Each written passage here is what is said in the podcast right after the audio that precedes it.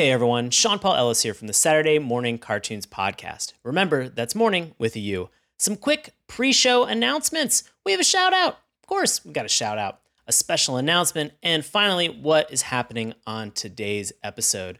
So, our shout out comes from YouTube on episode 85, our cat dog review. Omni Shambles says the following This show was only good because it was literally better than nothing, but I would have preferred anything else. Oh boy. It's probably because I had nothing else to do but watch TV, but I remember getting really tired of this show because it was on all the time. I remember the cast was very small and the rabbit and rat showing up all the time everywhere. The plotline were very samey as well, which I had to Google samey and realize that it meant repetitive. So, wow, Omni Shambles. Seems like you have a bone to pick with Cat Dog, and I get it. It's okay. We do appreciate you letting us know how you feel about Cat Dog, and thank you for listening. Our very special announcement that we have is a very special Collider announcement. We have a big announcement in today's episode, so please give it a listen. We would love your feedback. Nothing is changing for our show, so no worries for any of our longtime listeners. Really, the only thing that is changing is when we release episodes. So, and if you've been a listener for a long time, we should have always been releasing on Saturday. What have we been doing? We have been fucking this up for five years straight. We're fixing that now. So, what's on today's episode? Today marks a return to form. All of the stuff that you love about Saturday morning cartoons over the past five years because Dave Trumbore is back. And we are getting into the seedy, gritty underbelly of Gotham City for the DC animated universe movie Batman Hush. So we have to ask the questions Who is Hush? And does the adaptation of the classic Batman graphic novel win over our Batarang shaped hearts? All of that and more. And so now, on with the show.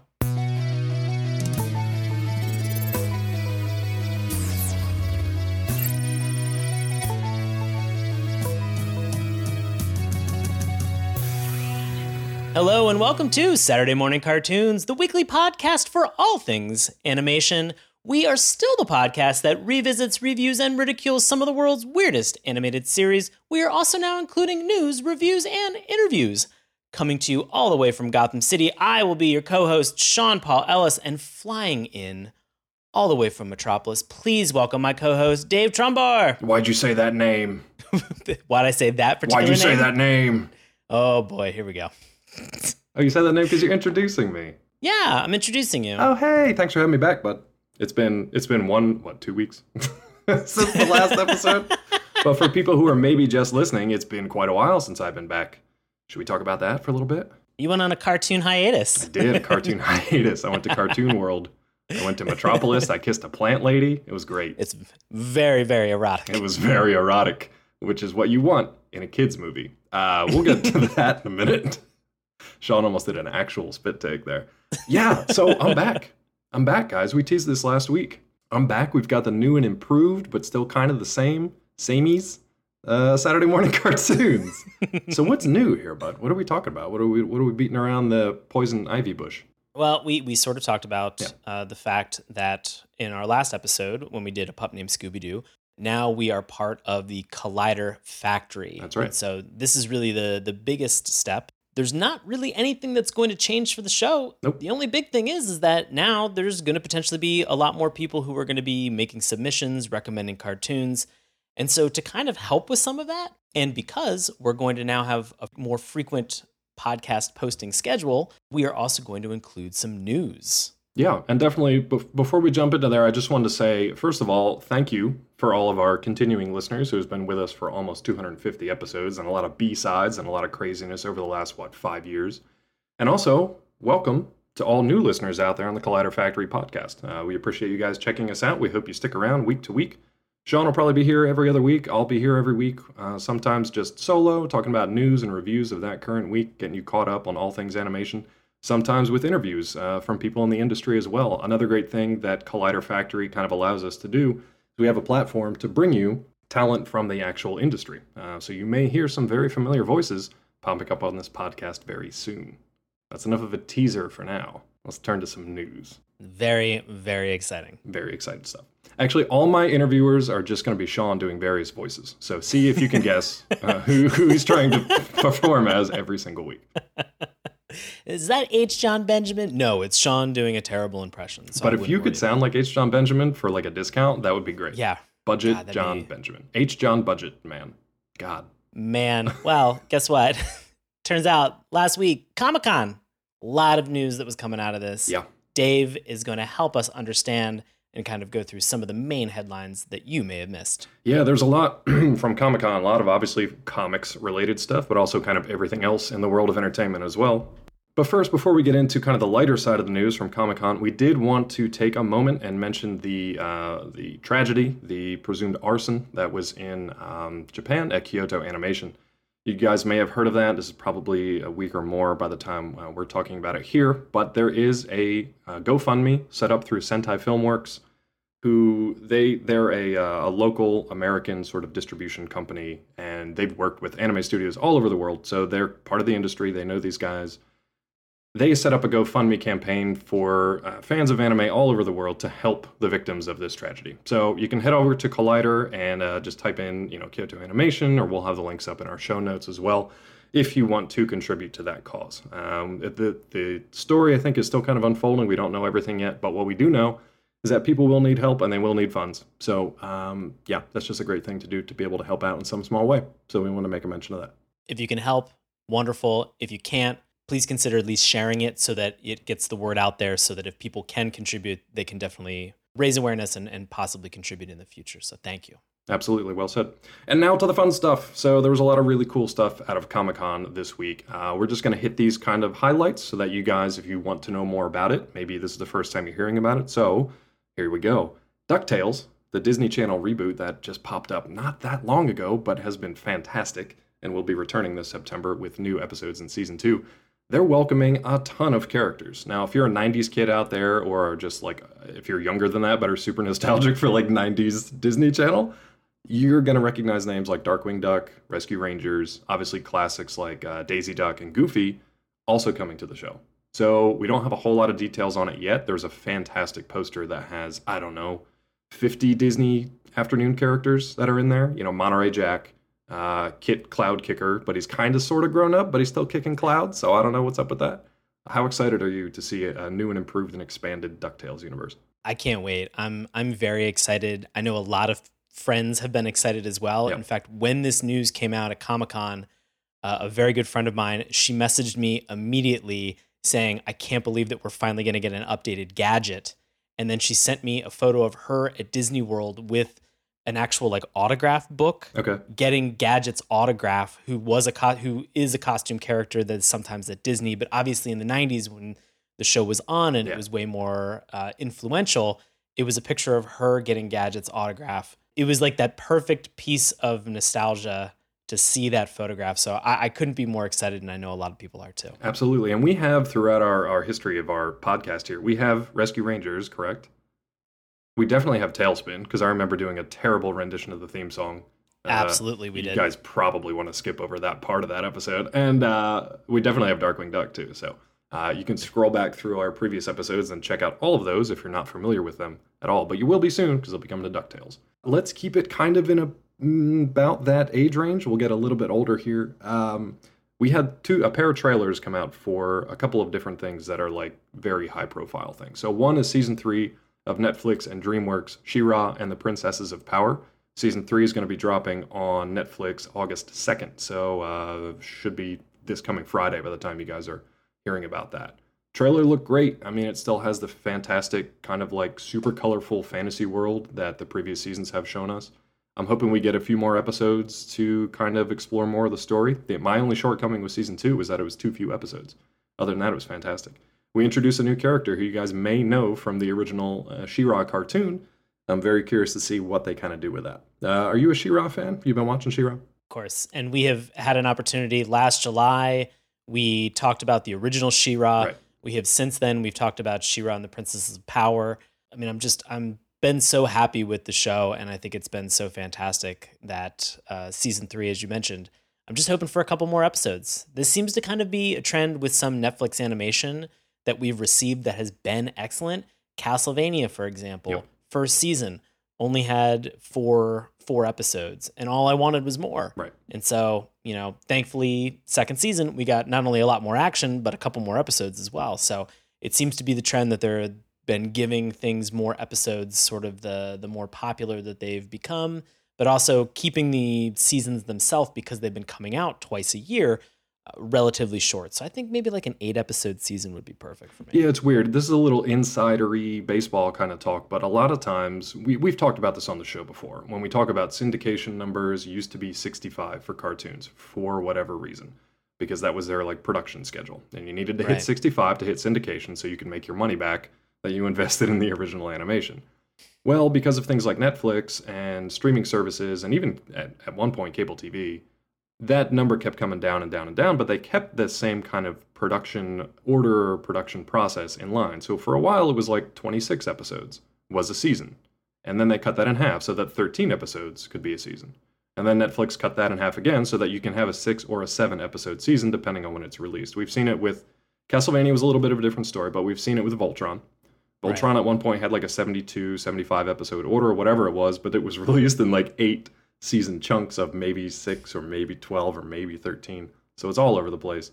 We'll see what we get with She-Ra. I don't have that episode count off the top of my head, but the good news is there will always be more coming until that story has run its course. So that's that's good. And if we get them more often, I'm fine with that. Keeping in kind of that same age range, we got a trailer for Steven Universe the movie. Steven Universe the movie. Now that is going to be a TV movie, so don't I, as far as I know, they don't have a theatrical release planned for that. But you get a bit of a time jump. You also get a bit of a neck for Steven. That's been a very Right. important thing. Steven finally gets a neck because they figured out how to draw, how to draw his neck. I want to say I, I, I love the fact that they're saying now that they've had a neck, but there's been episodes where Steven has gotten older and younger. Right. We have Stevonnie who has a neck as well. Right. So there's been instances of Steven having a neck, but Greg now doesn't have now a neck obvi- though. Well, but now he's older and now he has a neck, and That's so good. that's a big deal. And I, I love the idea of the time jump. He has a neck until he gets so overweight that his chin just kind of like covers up his neck like his dad. I don't think his dad has a neck. Uh, I'll have to go back and look at, at Greg, but I don't think he has a neck. But it, it's just great that um, you know the creators and stuff they were calling that out. That was like one of the main memes that came out of it was like Steven Universe the movie now with a neck. So go check that out. What I really want to focus on, I can't wait till this comes out or I get a screener and get to hold it over all of you guys. Um, the fact that the new villain that shows up in this, we don't know much about the villain yet, but they're very kind of cartoonish. Uh, a lot of people have called it like a an evil gem version of Dee Dee from Dexter's Laboratory. But I see that as well. but yeah. even more than that, like it looks like an old kind of, uh, and when I say old, I mean like retro classic cartoon. They very much have like the cartoon physics going on. They've essentially got like the big hammer that comes out of nowhere. Uh, they've got the springs and the coily things and flopping back and forth. It's it's a really interesting design, and I'm very curious to see how the lore kind of works into that. right. Cool. That's enough kid stuff. Let's talk about some After Dark animation. We've got a pair Oh boy. of uh, somewhat older. Eh, nothing, you know, nothing you need to like turn the speakers down for. It'll be fine. Adults in the room. First thing we want to talk about Archer. Archer on FXX. It is surprise renewed for season 11, but there are some big changes coming. So, uh, spoiler alert, I guess, if you haven't been watching Archer for the last like four years, he's been in a coma for the last three seasons. He's going to be waking up. I'm not going to tell you when because there were some reports out there that kind of spoiled when, and uh, that was a bummer. But for season 11, Archer is going to have to come out of the coma and deal with those repercussions. So now he's essentially a former super spy who's been in a coma, has not been exercising, has not been eating, obviously, for three years. So they're actually going to play that up. Uh, Adam Reed, um, I'm sorry, I can't remember the other uh, EPs off the top of my head, but Adam Reed's the creator. He was the one that kind of came up with the idea like, look, if we're going to get into the end game for Archer, he's going to have to wake up at some point. We, we, we could keep doing these genre seasons forever, which have been great. Yeah. But in order to give him some closure and have him actually have some repercussions from these things, he has to wake up. So, as far as we know, he's going to wake up. He's going to deal with stuff. And they haven't really released any more details beyond that. Uh, Adam Reed will be back, though, for this season and probably will be back throughout the run of Archer. Uh, previously, he was reported as maybe stepping away at the end of season 10. But because they had this new idea and because they got the renewal from FXX, he's going to be back. So that's good. Great. Good news for Archer fans all around. Uh, and the final thing we want to talk about, just a real quick clip. It's one of the first, I believe, the first clip from Rick and Morty season four. season four. So you can check that clip out if you haven't watched it 50 times already. Uh, and it features Taika Waititi. Uh, you may not know that from the outset. I wasn't sure. It sounded kind of like Rhys Darby, but it was not. It was Taika Waititi. Uh, and you can check out that character. I'm sure there's going to be pages upon pages, fanfic, Rule 34s, all kinds of stuff for this new character. So have at it, internet. Enjoy It's gonna get weird. It's gonna, get, weird, Morty. Can't wait. Ah, That's it. You guys are pretty much caught up on Comic Con animation news. So if there's anything we missed, again, feel free to head over to collider.com, check out that animation tag, and uh, you'll find a lot more stuff. But for the most part, those were the heavy hitters. There was some Marvel animation stuff thrown in there, there was some DC animation stuff thrown in there. Kind of minor compared to some of those stories. So feel free to go check that out. Speaking of DC animation, what are we talking about again? Oh boy, we are talking about the DC animated universe Batman Hush, Batman the Hush. movie. Yes. This is the first movie we've done on this podcast, is that right? This might be the first animated film that we've done for this show. Correct? We've done we've done tons of cartoons. We've done Christmas specials. We've done anti-drug PSAs. We've done North Korean propaganda cartoons. We've done quite a few things. yeah, First animated never movie. never a movie. No, we've always And had that- plans to do it. It just never kind of worked out. And that's probably been one of the more requested things is that Yeah. people asking us, are we going to review cartoon movies? Guess what? Wish fulfillment coming true tonight. It's tonight. Yes. We're doing it with Batman Hush. Yeah. Yes. And we should add a quick disclaimer that this is not a paid or a sponsored review. Right. But even if it was, we'd bring you our fair and honest critical opinion for Batman Hush. No DC dollars and no Marvel money was spent on us at all. Although, DC Marvel, if you listen to us, give us a call. We will take your money for a fair and critical review. but we haven't yet, just so you guys know.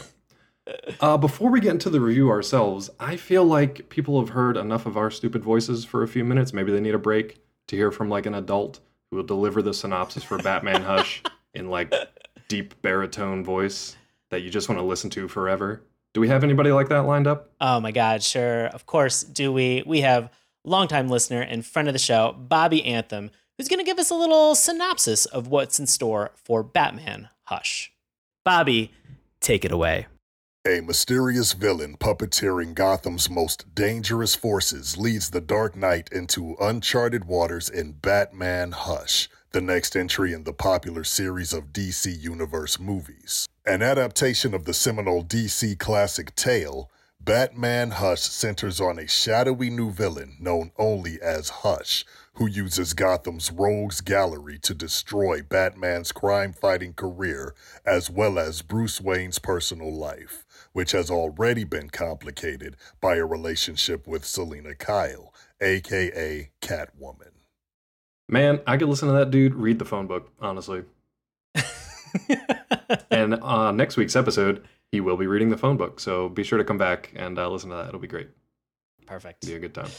Uh, let me ask you this before we get into the actual review tonight, which is going to be a bit of a different structure from how we normally do reviews. A, because it's a movie, and B, because we're kind of changing things up for this this new and improved morning with a U. Uh, are you familiar with Batman Hush from the comics? I am. I'm very familiar with Batman Hush. Yeah.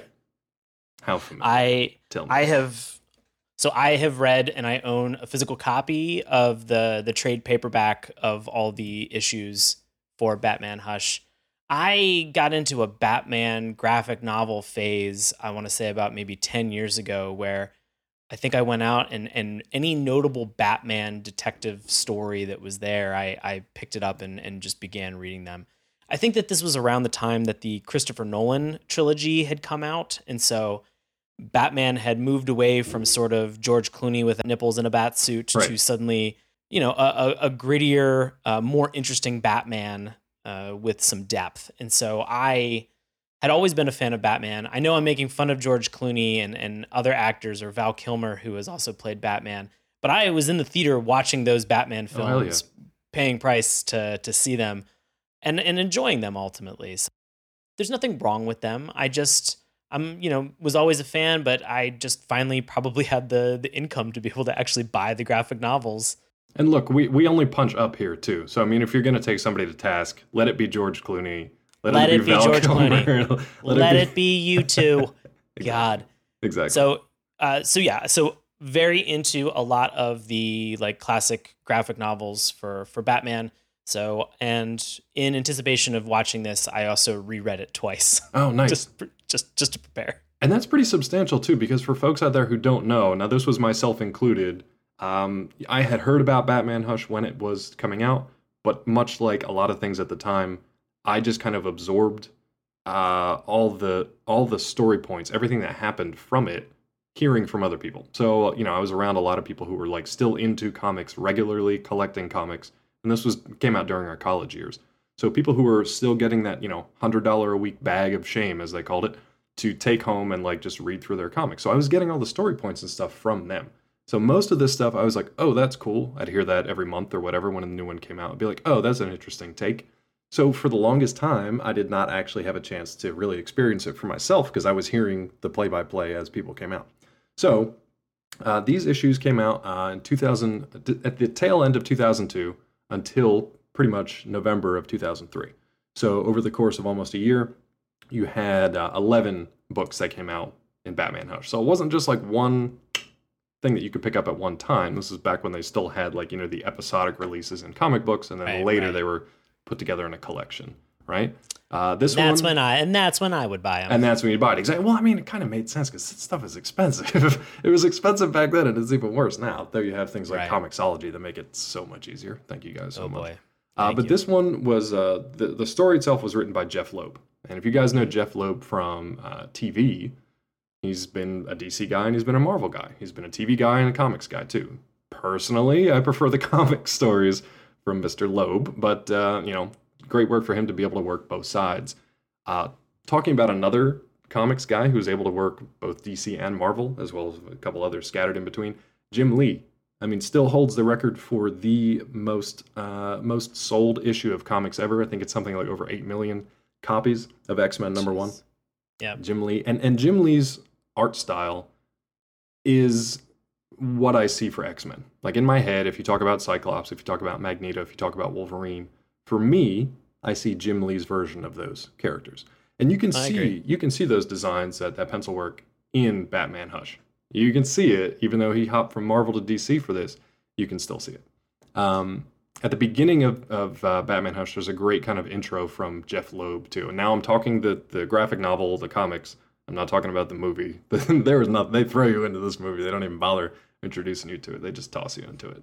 Uh, but that that is kind of your primer. If you guys aren't familiar of the history of when and how this came out and who was involved. So that's kind of all you get as far as the comic side of things. We're gonna dip into the actual movie itself now. Um, actually, I I I lied to you right there. I want to Oh, know good. you, buddy. How many of the animated animated uh, DC Universe like original movies have you watched? They they've only been releasing them like two two three times a year for the last like twenty years. So I, I have watched a majority of them. yeah, me too. I, I'd say um, you know, everything from Batman the animated series, Batman Beyond, Justice League, Justice League Unlimited, and then when DCAU started, this was a real pleasure and this was a real joy to see a lot of that same uh, universe kind of uh, you know continued to see a lot of the same art style, even that when they started doing Young Justice, Right. you know, some of that same animation style kind of carried over into what we watched tonight. So very much a departure from, as you had mentioned, sort of such an iconic artist as Jim Lee.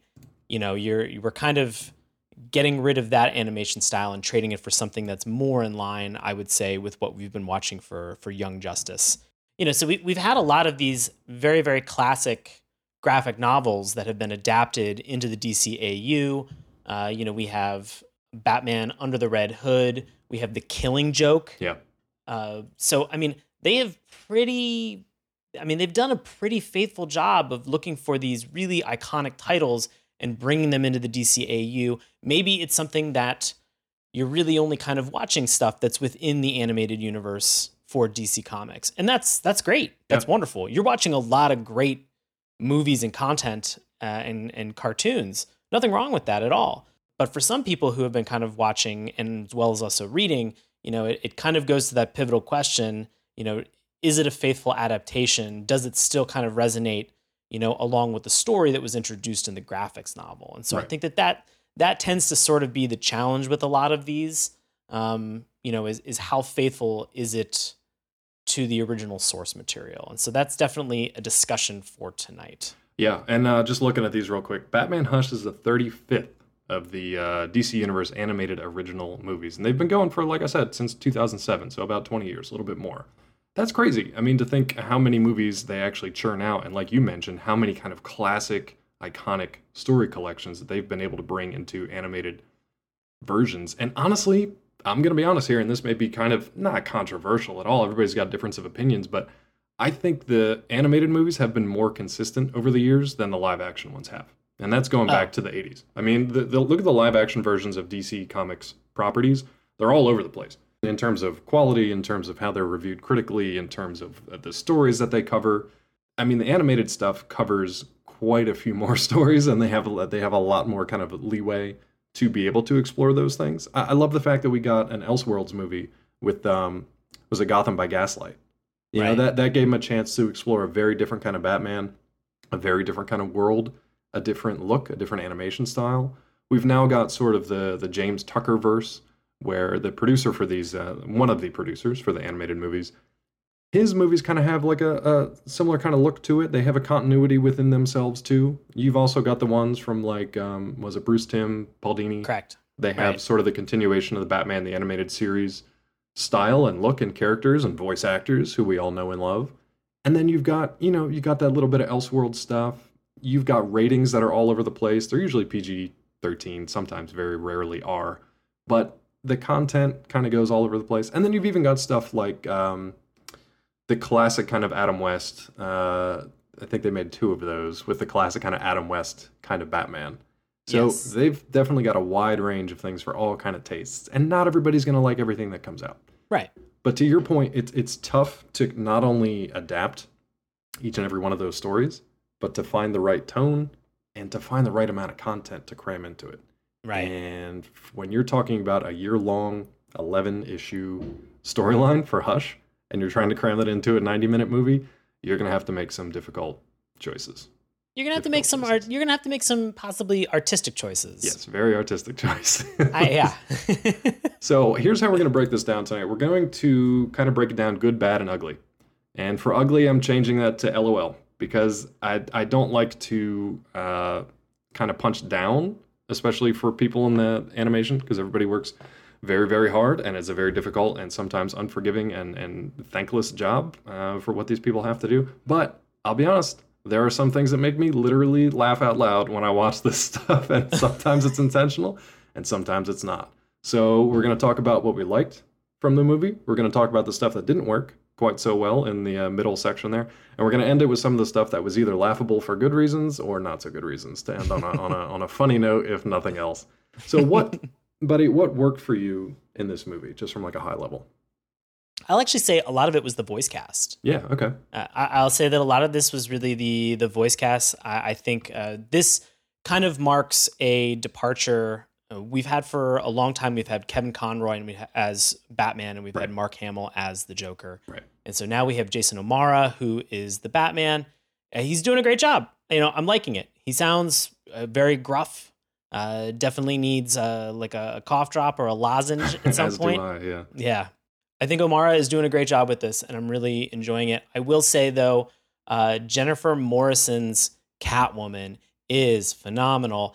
I could hear her continue to do the, the Catwoman sort of between very serious lines and then kind of the the sultry sexiness of Catwoman that she honestly deserves and that yeah. they portray very very well in this.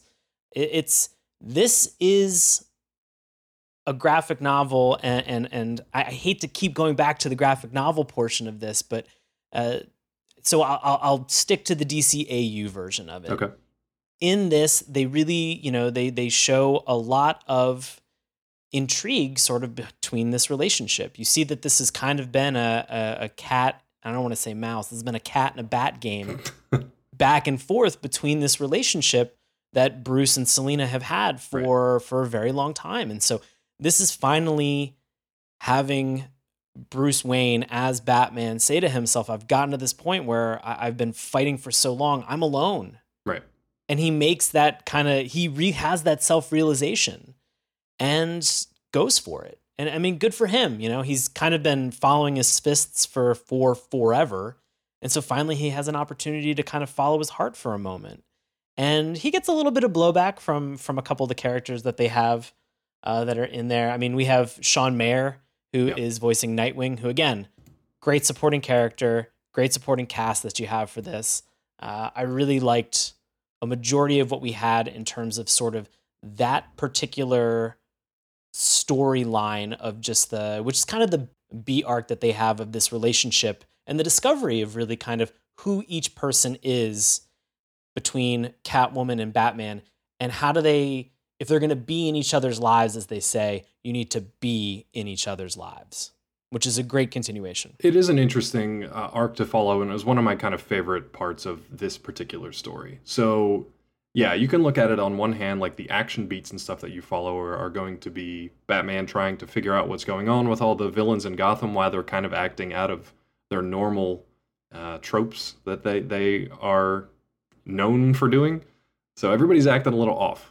So everything they're doing is just like a little bit off, and he's kind of like not real sure what's going on with that yet. You you come to find this is probably a good time to say that there will be spoilers probably for Oh. Batman Hush, both the both the Oh, comics boy. and the movie. Because gang it's been out it's been out now for what like 17 years Almost as a comic years, book Yeah. Now, granted, the movie, by the time you guys are hearing it, it is available on digital. You guys can check it out on digital as we did, and it will be out on Blu-ray, I believe, on uh, August sixth. So you can check that out as well. But there are going to be some spoilers. So if you thought we were going to do a spoiler-free review somehow, nah, you can check out because we got to talk about some stuff that's actually going on. um, what what I will say though, if you are going to peace out because of spoilers, even if you are familiar with the Batman Hush comics, there is enough new material and twists, in my personal opinion, in this movie adaptation to kind of keep you guessing, to show you something new. And it's not just a page for page translation, for better or worse. Some people are gonna like that they changed some stuff and they took some uh, they took some twists and turns with the material, and some people are not gonna like that they didn't stay hundred percent faithful to what's on the page. So now that that's out of the way, uh, I'll go back to what we were talking about a second ago, which is the relationship between uh, Batman and Catwoman. I agree with you. Honestly, I thought it was a strength of this uh, entire movie. It was kind of the core emotional story that you follow throughout. It didn't get distracted from that too much with any kind of side story stuff. There wasn't a lot of uh, dalliances off on the side. There wasn't a lot of. There really wasn't any kind of minor plots that threaded their way through because they had enough focusing on their relationship and then their struggles against uh, the villainous Hush. So they had plenty going on with those two things. They didn't need to thread in a bunch of like B and C plots beyond that. However, you mentioned the voice acting as a strength. I'm gonna save that for a later discussion because I Oh, had some okay. issues.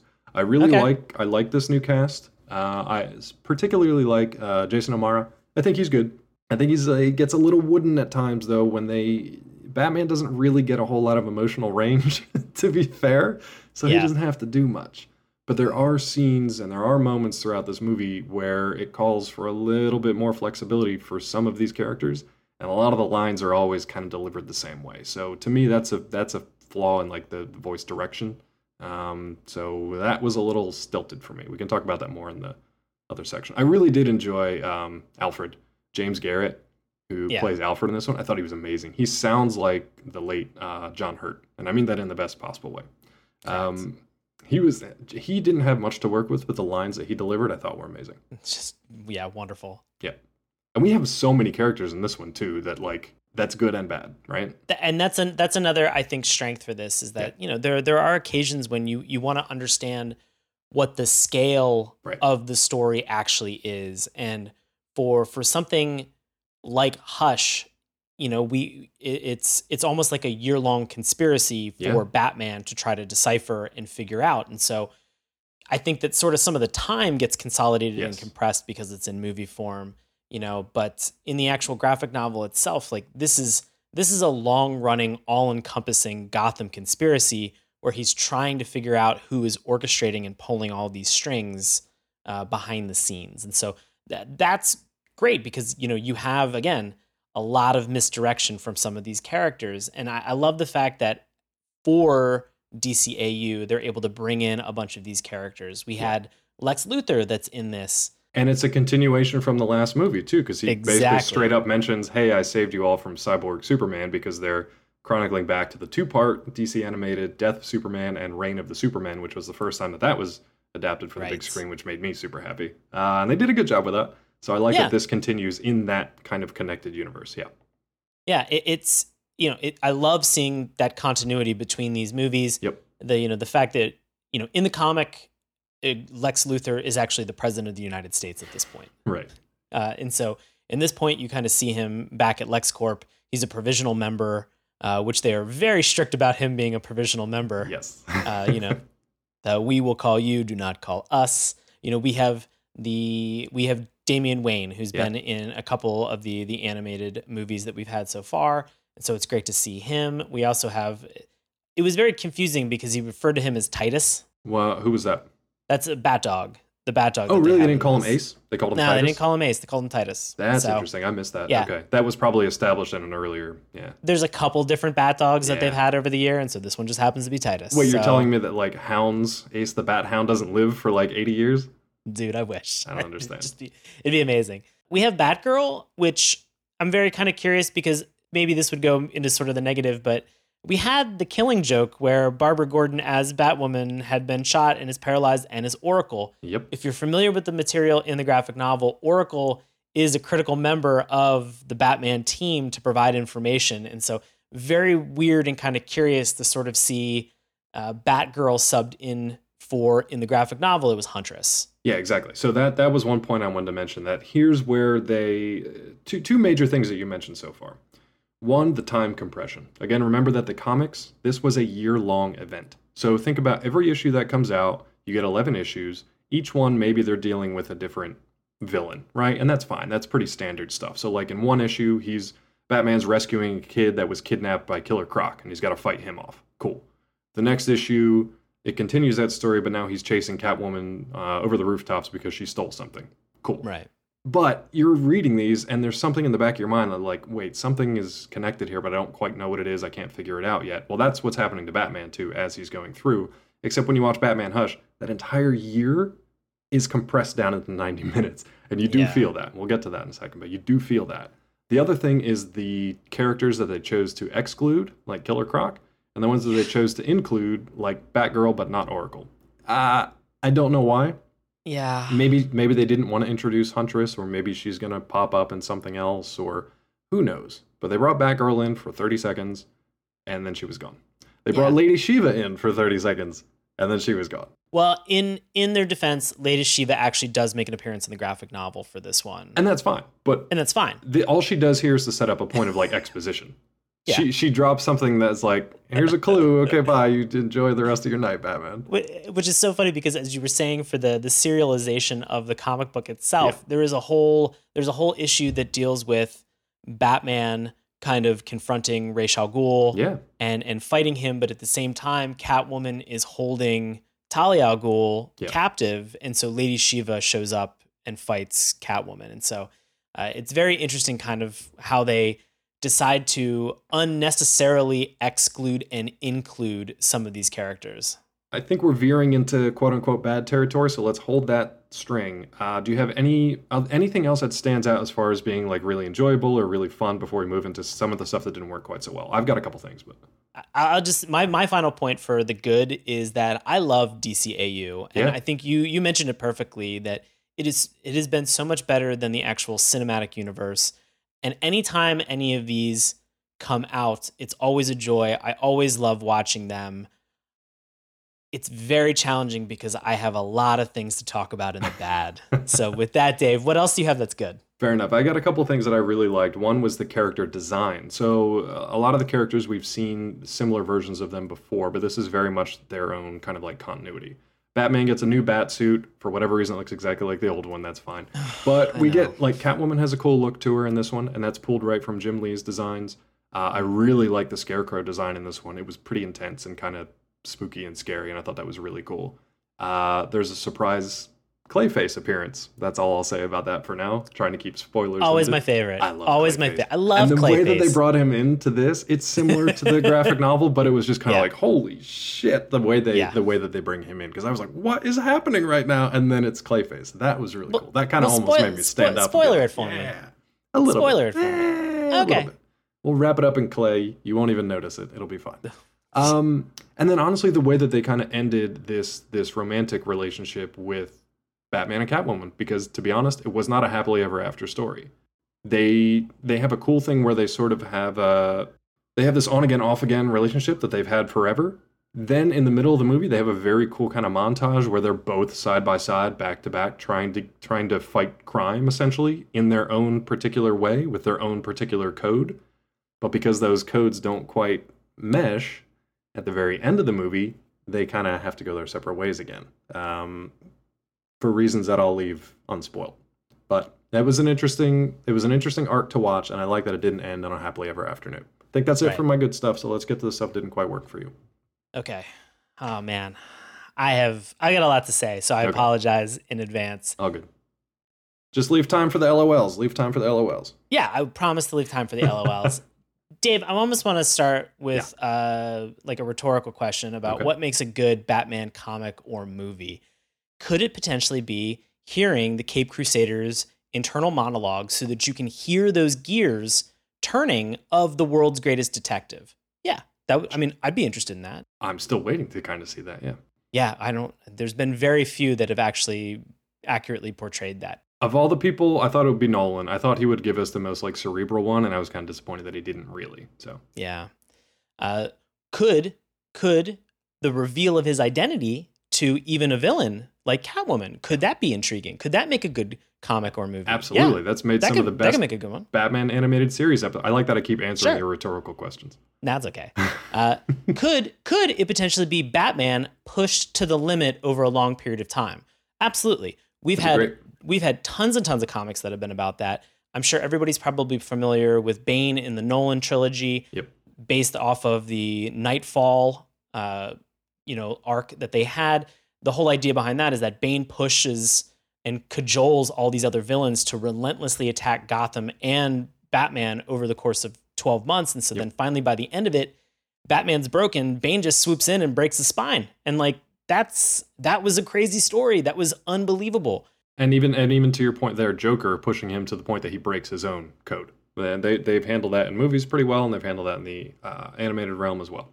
Well, now you bring me to the point. Yeah, Batman considering to break his no kill code. All of these four things really put together for me is what makes an unbelievably, undeniably intriguing Batman comic or animated movie. agreed. And it was obviously something that the DCAU could have taken a lot of the material that they had from the source and they could have used it. Did they, though? No, they didn't. And that's kind of what I thought was the bad for me. What made Hush such a good comic book is that they introduce this character, Hush, as a real threat to Bruce Wayne and Batman.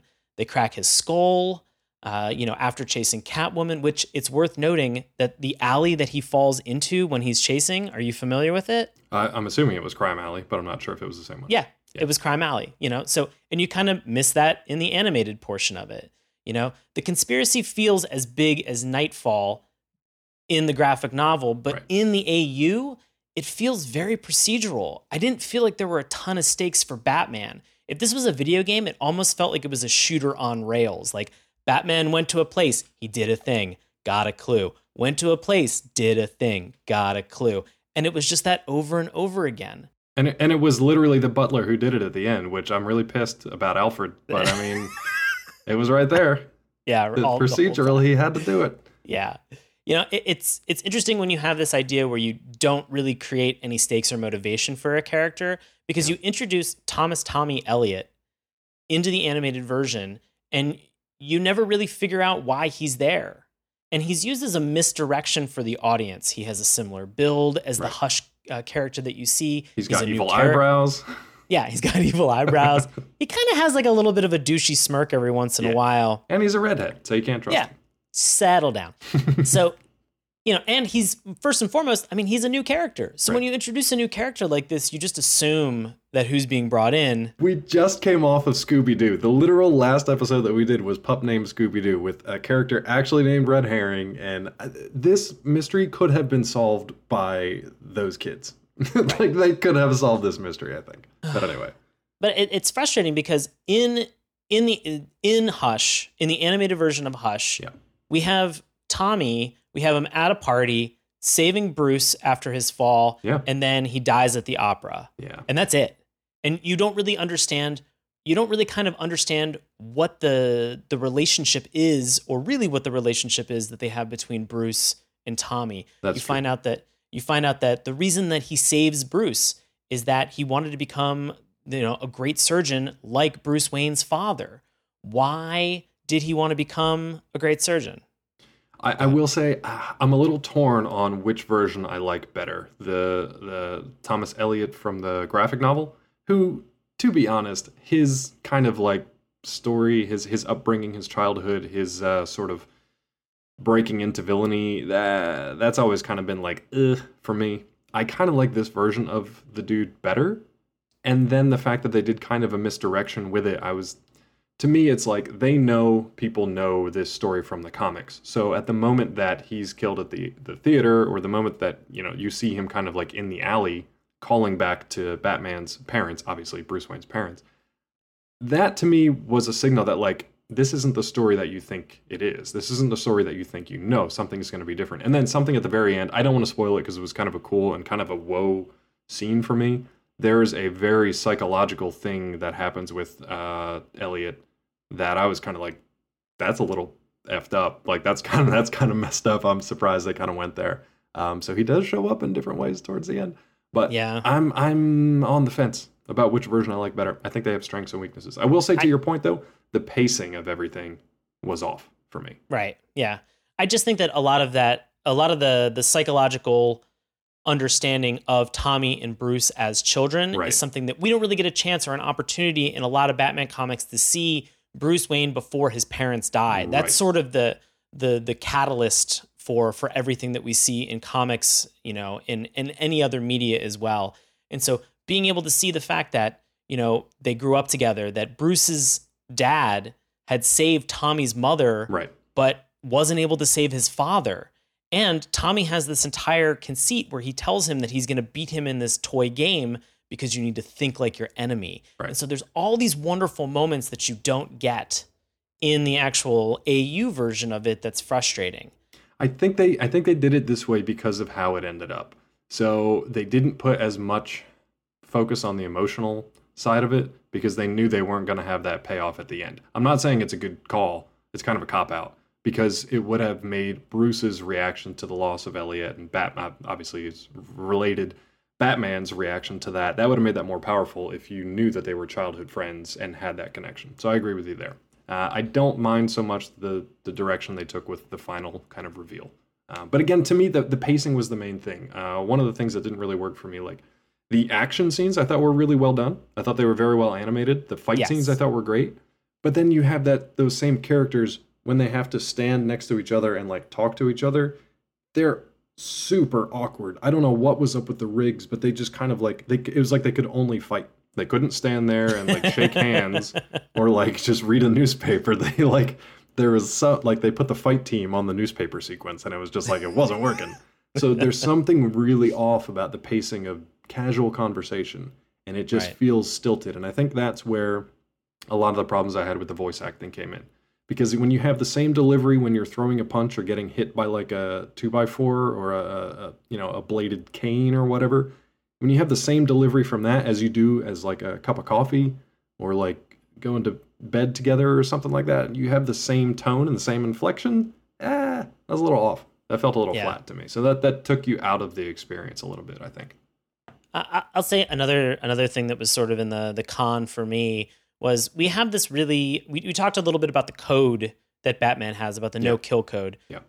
So there's a moment in the opera house where Harley Quinn decides to to rob the joint. Right. They they follow her outside. Batman sees what he's been led to believe Right. is the Joker killing Tommy. Right. And in this moment, in this psychological trauma about his friend and about trying to be a better friend and be involved in more in his life and and holding on to things from his childhood, he nearly beats the Joker to death. Yeah. And in fact, in the actual comic book, Jim Gordon shoots him twice. Yeah, he doesn't just fire like a warning shot. He actually shoots him. Yeah. He grazes his arm and then he knocks off like one of the like one of the bat ears Yeah. like on the cowl and looks at him and just goes, "My god, you like you were going to do it. You you've thought about this." And and he gets really close. Like it's it's an emotionally brutal scene and and the artwork that Lee puts into this is phenomenal. This didn't even come close to having that type of an emotional punch. I, I still thought it was good, and it, it helps, I think, to know where this is coming from too. So in the comics, the, you also see Jason Todd in the comics. You also see Yes. Jason Todd in the Hush storyline. Now, if you're not familiar with it, the last time Jason Todd had appeared in the comics was in the Death in the Family storyline, Right. where all the D- the fun DC fans out there got to decide whether or not uh, he lived or died because he was Robin at the time. Ooh, spoiler alert, he didn't. Fans hated him, so they killed him off. And they killed him off in a super brutal fashion. And I believe it was at the hands of the Joker, isn't that right? Yeah, it was Joker with a crowbar. Yeah, Joker with a Beat him to crowbar. death. Yeah. So, I mean, put yourself in that kind of like mindset as far as like if you were Batman at this point, the last maybe the last time you saw Joker, or at least the last like serious time you saw Joker was right after he beat your ward kind of to death with a crowbar. Right. And now you see him kill like your best like childhood friend. Like at that point, I don't blame him for snapping. And that's kind of what you said. Like the best things, uh, the best story points with Batman, one of them is pushing him to his limit to break his code and do things that he wouldn't normally do and really push him from that line of vigilante into outright, outright villain. Right. It wasn't as strong in the animated movie because you didn't have that baggage from the comics that really helped to uh, lend that drama to the scene. I still think they did an okay job with it. There was a funny little line from Joker when when he was like, he was kind of like out of it and he didn't know what was going on and he was still like laughing even though he was beaten silly and he's like, so anyway, who's Robin now? And I was like, Yeah. that's kind Oh, of funny because that's really yeah. a there's like ten of them and b coming right after that was kind of messed up. That was yeah. a good line. Yeah, but I, I think that that baggage, that emotional baggage and weight that you talk about it is so important. And I, I felt that they really just kind of skipped over Yes. all of that. Not just like selective parts. They skipped over all of all that of it. in Hush, the animated and- version, which is tough. That's the pacing problem. They they condensed this. It honestly should have been at least two movies. I, I don't know how you split it. I don't know how you do it. Maybe the first movie is just Batman and Catwoman having their growing romance, and then them kind of having their villain of the week, and then the reveal that like Hush is behind this stuff, and then the second part is figuring out who Hush is. I don't know. Good. I, I almost want to say they probably could have added 10 minutes of material and I would have been to fill in some of that backstory and baggage Okay. and I would have been over the moon happy with what they did. But because it didn't have it there, it was it was pretty frustrating. I, I think and, and this is just a quick point, and, and, and it's the difference between two mediums. We have obviously, you know, graphic novel and comics versus an animated movie that we would see. I just think not knowing Hush's voice Mm. is incredibly powerful. When we hear it in the movie, there's these moments where even you have Hush just going, Hush, Batman, hush. And they overuse the word in this to a point where it doesn't mean anything anymore Right. to me. Like it became frustrating. And in the graphic novel, because of this larger conspiracy, it has weight. And they remove and strip that word of all the weight. And so it just that that was a challenge for me. And it doesn't just have weight as the conspiracy. There's actually an emotional tie-in to that too, with the relationship between Batman and Catwoman. Because Right. at the end of the graphic novel, after second to last kind of- page, the it's second to last It's page. It's like one of the It's- last it's things amazing. that they say, and I don't want to spoil it because I think you guys should go and read it. Honestly, go and read this. Pick it up on Comixology, find the omnibus or whatever the collections, and, and check it out because that word is very important. Important. It's very important at the end because it triggers something else. Right. It's a very important word. Um, my only other thing I think they needed to work on, like I said, the pacing, also some of the edits. They made some really weird editing choices. At one Yeah. point, we see Batman meeting uh, Clark Kent, Superman. A, apparently, this is the first time they've met out of costume, which I don't believe is actually the Yeah. case, but maybe it is. I don't know. Whatever. kind of bullshit with that. it was weird. But also the the funniest thing was that very next scene, you see Superman in the thrall of Poison Ivy. Poison Ivy has somehow kissed him at some point during that like two hours at the end of the workday the Daily Planet, and like just is like, oh, you're Superman now, but you're under my spell. Like what? That was a big LOL for me. Yeah, it came out of nowhere. That wasn't. That of was. It was LOL, but then at the same time, like, what are you doing? Like the editing. Yeah. And then there were a couple times where Batman would teleport to the other side of the scene. So like if if uh, if he was fighting a villain on the left side and then Catwoman showed up on the right side, the very next scene he was right next to her, and I was like, what are you what are you guys doing? Yeah. Of all the things Batman can do, I'm pretty sure he can't teleport. Anyway, what uh, what are you some of your LOLs? Uh, and good or bad? These could be good or bad, like lines that worked for you and, and things that really didn't. I think the LOL for me was, you know, we we have Damian Wayne and he's sort of on the the Batmobile com talking to his dad Yeah, about his about his dad's dating life, right. you know, and he's like, "Hey, you know, you should really kind of watch out with dating villains because you have dated my mom." And I'm just like, "Oh my god, dude. Like he, you He are also said that he should use protection. I think. I Yep. think he suggested using protection. yeah. I will say sometimes the uh. DC universe animated movies they can get real pervy. I mean, they they get to a point where it still seems like the guys who are behind the scenes are like 12-year-old boys and just like throw throw boobs and butts in everywhere and then make a bunch of fart jokes and that's your Batman movie. And sometimes it works and sometimes it doesn't. This movie, I thought it was I thought they walked that line very well. I thought they kept things adult and kind of like not erotic, but kind of like the sexual Mm, adult yeah. nature for yeah, let's talk more about that. Batman Hush After Dark. Uh the romantic relationship between Batman and Catwoman was handled well. It wasn't Yes. overly sexualized, it was mature, it was adult. It wasn't pervy, it wasn't done for laughs, it wasn't done for fan service or gratification. It was well done. So even stuff like, you know, Damian Wayne being kind of like having that adult language as a little kid, that was funny. I thought that was fun. Um stuff that made me laugh though, like Alfred, most of Alfred's lines, if they were like Yeah. like really dry and witty, made me laugh. But the one that I don't think was supposed to be funny was when he calls up uh, early in the in the beginning of the movie, and he's like, "Sorry to interrupt, Master Bruce, but I'm receiving reports that Bane has abducted a child." I was cackling. That was the funniest damn thing I'd heard the entire movie. It was only ten minutes in. Yeah. I actually, the Bane idea, just in general, Yeah. really made me laugh. The Bane costume, for everybody else who was kind of revamped and looked a little bit sleeker, it looked like Bane was still stuck in the Bruce Timm era Yeah, of Batman. with And his little the uh, onesie. yeah, with his little one, with his little onesie, his, his weird luchador mask that had you know the the line running from the back of his head down to his hand, and I'm like, Yep. how does everybody not know how to defeat him at this point? He did get taken out pretty quickly, to be fair. Oh, he was Yeah. taken out immediately, and that to me was laughable. I'm like, oh, you mean you mean the guy that broke his back, and now suddenly you just take him out with a batarang when you cut the line to his venom? He did electrocute him though too, which was pretty. Yeah, good. Uh, another thing that made me laugh was when this was where Batman uh, saved the kid, which is kind of a nod back to the beginning of the graphic novel, even though it was different. Uh, I love when he rescues the kid and the kid walks up to Bane and kicks him and just calls him an asshole and then leaves. Like that, That came was out of nowhere. That was that was great. that was, cute. great. Yeah, Um, uh, another Alfred line. This Okay. was after this was after Batman uh, was grappling hook, whatever, um, swinging through the streets like Spider Man, and he had the line cut, and he cracked his skull uh, on the pavement.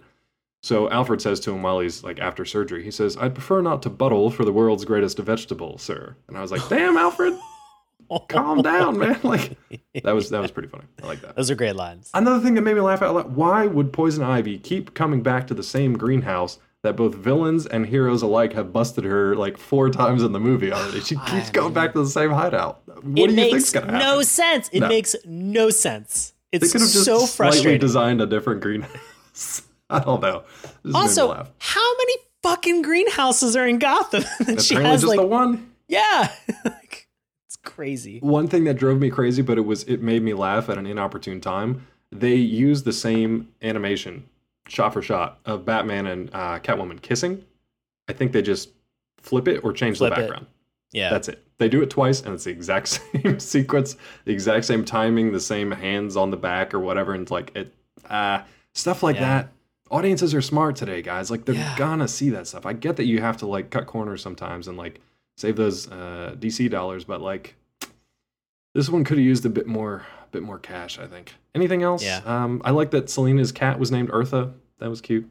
That was cute. It was a little Eartha Kitt throwback. Yeah. Um, the Harvey, the the Harvey, the Harley Quinn stuff didn't really work for me. The quick little like montage of fighting the villains was okay, but it didn't really add anything except showing that Batman and Catwoman were at their next level of the relationship. But yeah. Anything else? LOLs. No, no. All right. What are your final thoughts? Do you recommend this one or not, or how do how do you want to do recommendations now? Actually, I, I'm fine with I'm fine with the recommendation and justification, as well as also if I don't recommend it, you know, and we can also dip stuff. Why should we sway or you know move away from uh from an award winning formula? So why don't you explain how the dip works to our new listeners on Collider Factory? Sure, absolutely. So if we recommend a show, we will give you our reason why. If we don't recommend something, we'll do the same thing. We'll tell you why we think that you shouldn't watch it. We can go one step further if we don't recommend something and we can dunk it into the dip, which is the same dip from Who Framed Roger Rabbit, and it erases that cartoon from the annals of cartoon history, and we just won't talk about it on this show anymore. It just never existed. Never existed. Uh, so, do you recommend Batman Hush, or do you not? And if you don't, do you give it the dip? I I'm not going to recommend this. Wow, interesting. Yeah, I am not going to recommend this, and but I'm not going to give it the dip. Okay. Uh, I will say, if you are a purist for Batman, this is going to frustrate you. Mm, It feels like it's missing the soul of the story that Jeph Loeb and Jim Lee created.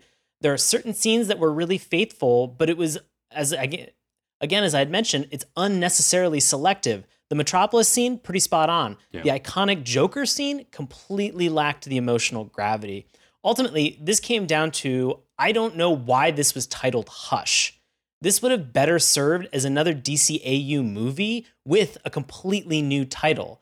They built an expectation by calling it Batman Hush that we would see the bat driven to the point where he was going to potentially break his own code. And instead, all they did was reintroduce a rebranded Riddler.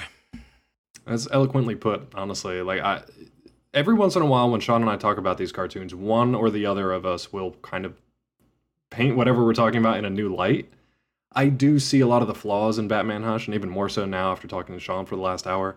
I still enjoyed the movie, probably because I didn't have that same uh, kind of formative experience with the comics or with the graphic novel. Again, I kind of came to these. I, I heard the story from other people, so I didn't have that that same kind of emotional attachment to it. I kind of heard them as like facts or bullet points, so it was kind of just like trivia to me. Like I was like, okay, Right. cool. Now I know who Hush is and how that story worked, and oh, that was interesting. but it wasn't just like, oh my god, you know. I didn't have that gut emotional reaction. So for me, this is kind of the first time of like experiencing the story of Hush overall. And honestly, to Sean's point, this is like Batman Hush light. It's kind of a cursory It's introduction Diet to Hush. it. It's Diet Hush. If you want Diet Hush, you can go check it out. I'm still going to recommend it because I hope, like me, it inspires people to go out and check the original source material. Uh, I still think that the DC uh, and Warner Brothers animation folks do a phenomenal job of bringing these things to life. I just wish this one was better. Um, Yes. It's good enough for me to recommend that you go check it out, but it was a lot closer than I thought it would be coming into tonight. I, I will say that the the ending for the for Batman Hush, the DCAU, it felt very abrupt. Yeah. It felt very very abrupt, and to compare and contrast that with what we had mentioned, where the end of the graphic novel kind of concludes with the word hush, the graphic novel leaves the reader asking the question, did Batman actually solve this crime? And that what is what makes this such a phenomenal graphic novel is that you are guessing until the very end and you don't get that with DCAU. Fair enough. I'm really hoping that people go and check it out either way and they can let us know. We would love to hear your guys' thoughts. We'd love to hear if you're a super fan out there and you loved or did not like this movie very much. We'd love to know if you agree more with Sean, with me, what your own opinion is. So, Sean, how can the listeners out there get a hold of us and contact us out there in social media land? If anybody wants to find us on social media, you can slide into our DMs on Twitter at Morning Tunes. Remember, that's morning with a U. You can check us out on Instagram and Facebook at Saturday Morning Cartoons. Drop us an old fashioned email. We love those and we read them. Saturday Morning Cartoons at gmail.com. You can find all of these links that I've mentioned on our link tree, which is in the bio for all of our social media sites. And as always, you can always find Saturday Morning Cartoons Podcast on YouTube, Apple Podcasts, Stitcher, Google Play, Spotify, and wherever you listen to your podcasts. Hey, Dave, what do you got going on? As always, you can find me on Collider.com, and if you head on over to Twitter, you can find me at Dr. Claw MD. Eh, that's about it for me, but I did want to say thank you once again to Bobby Anthem. Uh, he gave us the synopsis for tonight's show, and he's been a fan of the show and uh, a friend to us for a very long time. So I just want to say a shout out for him again. Where can the folks out there find Bobby if they're interested in finding out more about what he's up to? You can check out his paranormal podcast, Inhuman Experience, with his co-host Bobby Blades. You can find them on Twitter at IEXP underscore podcast. And Bobby also has a solo show, which is called In Search of My Lost Soul, which is available along with the Inhuman Experience podcast on the Get in the Corner Mixlr channel. We'll have all these links in our notes. Check out Bobby, send him some love. He's simply the best. Highly recommended. Would not give him the dip. Sean, what else are you up to, bud? And where can the folks out there find you before we head out for the night? Oh man, as always, I perform live improv comedy in DC with a group that is called Nox. That's N O X exclamation point. You can find tickets and times witdc.org. And I'm always on Twitter and Instagram at Sean Paul Ellis. Awesome. Nicely done. Thank you guys so much for joining us for Batman Hush. Thank you so much for the folks at Collider Factory uh, for joining and listening and following along today. Please uh, feel free to share this with all your friends out there, and we will see you again next time. Have a happy Saturday. Hey, everybody. Thanks a lot for listening to Saturday Morning Cartoons. Now, if you'll excuse me, I have to transform and roll out.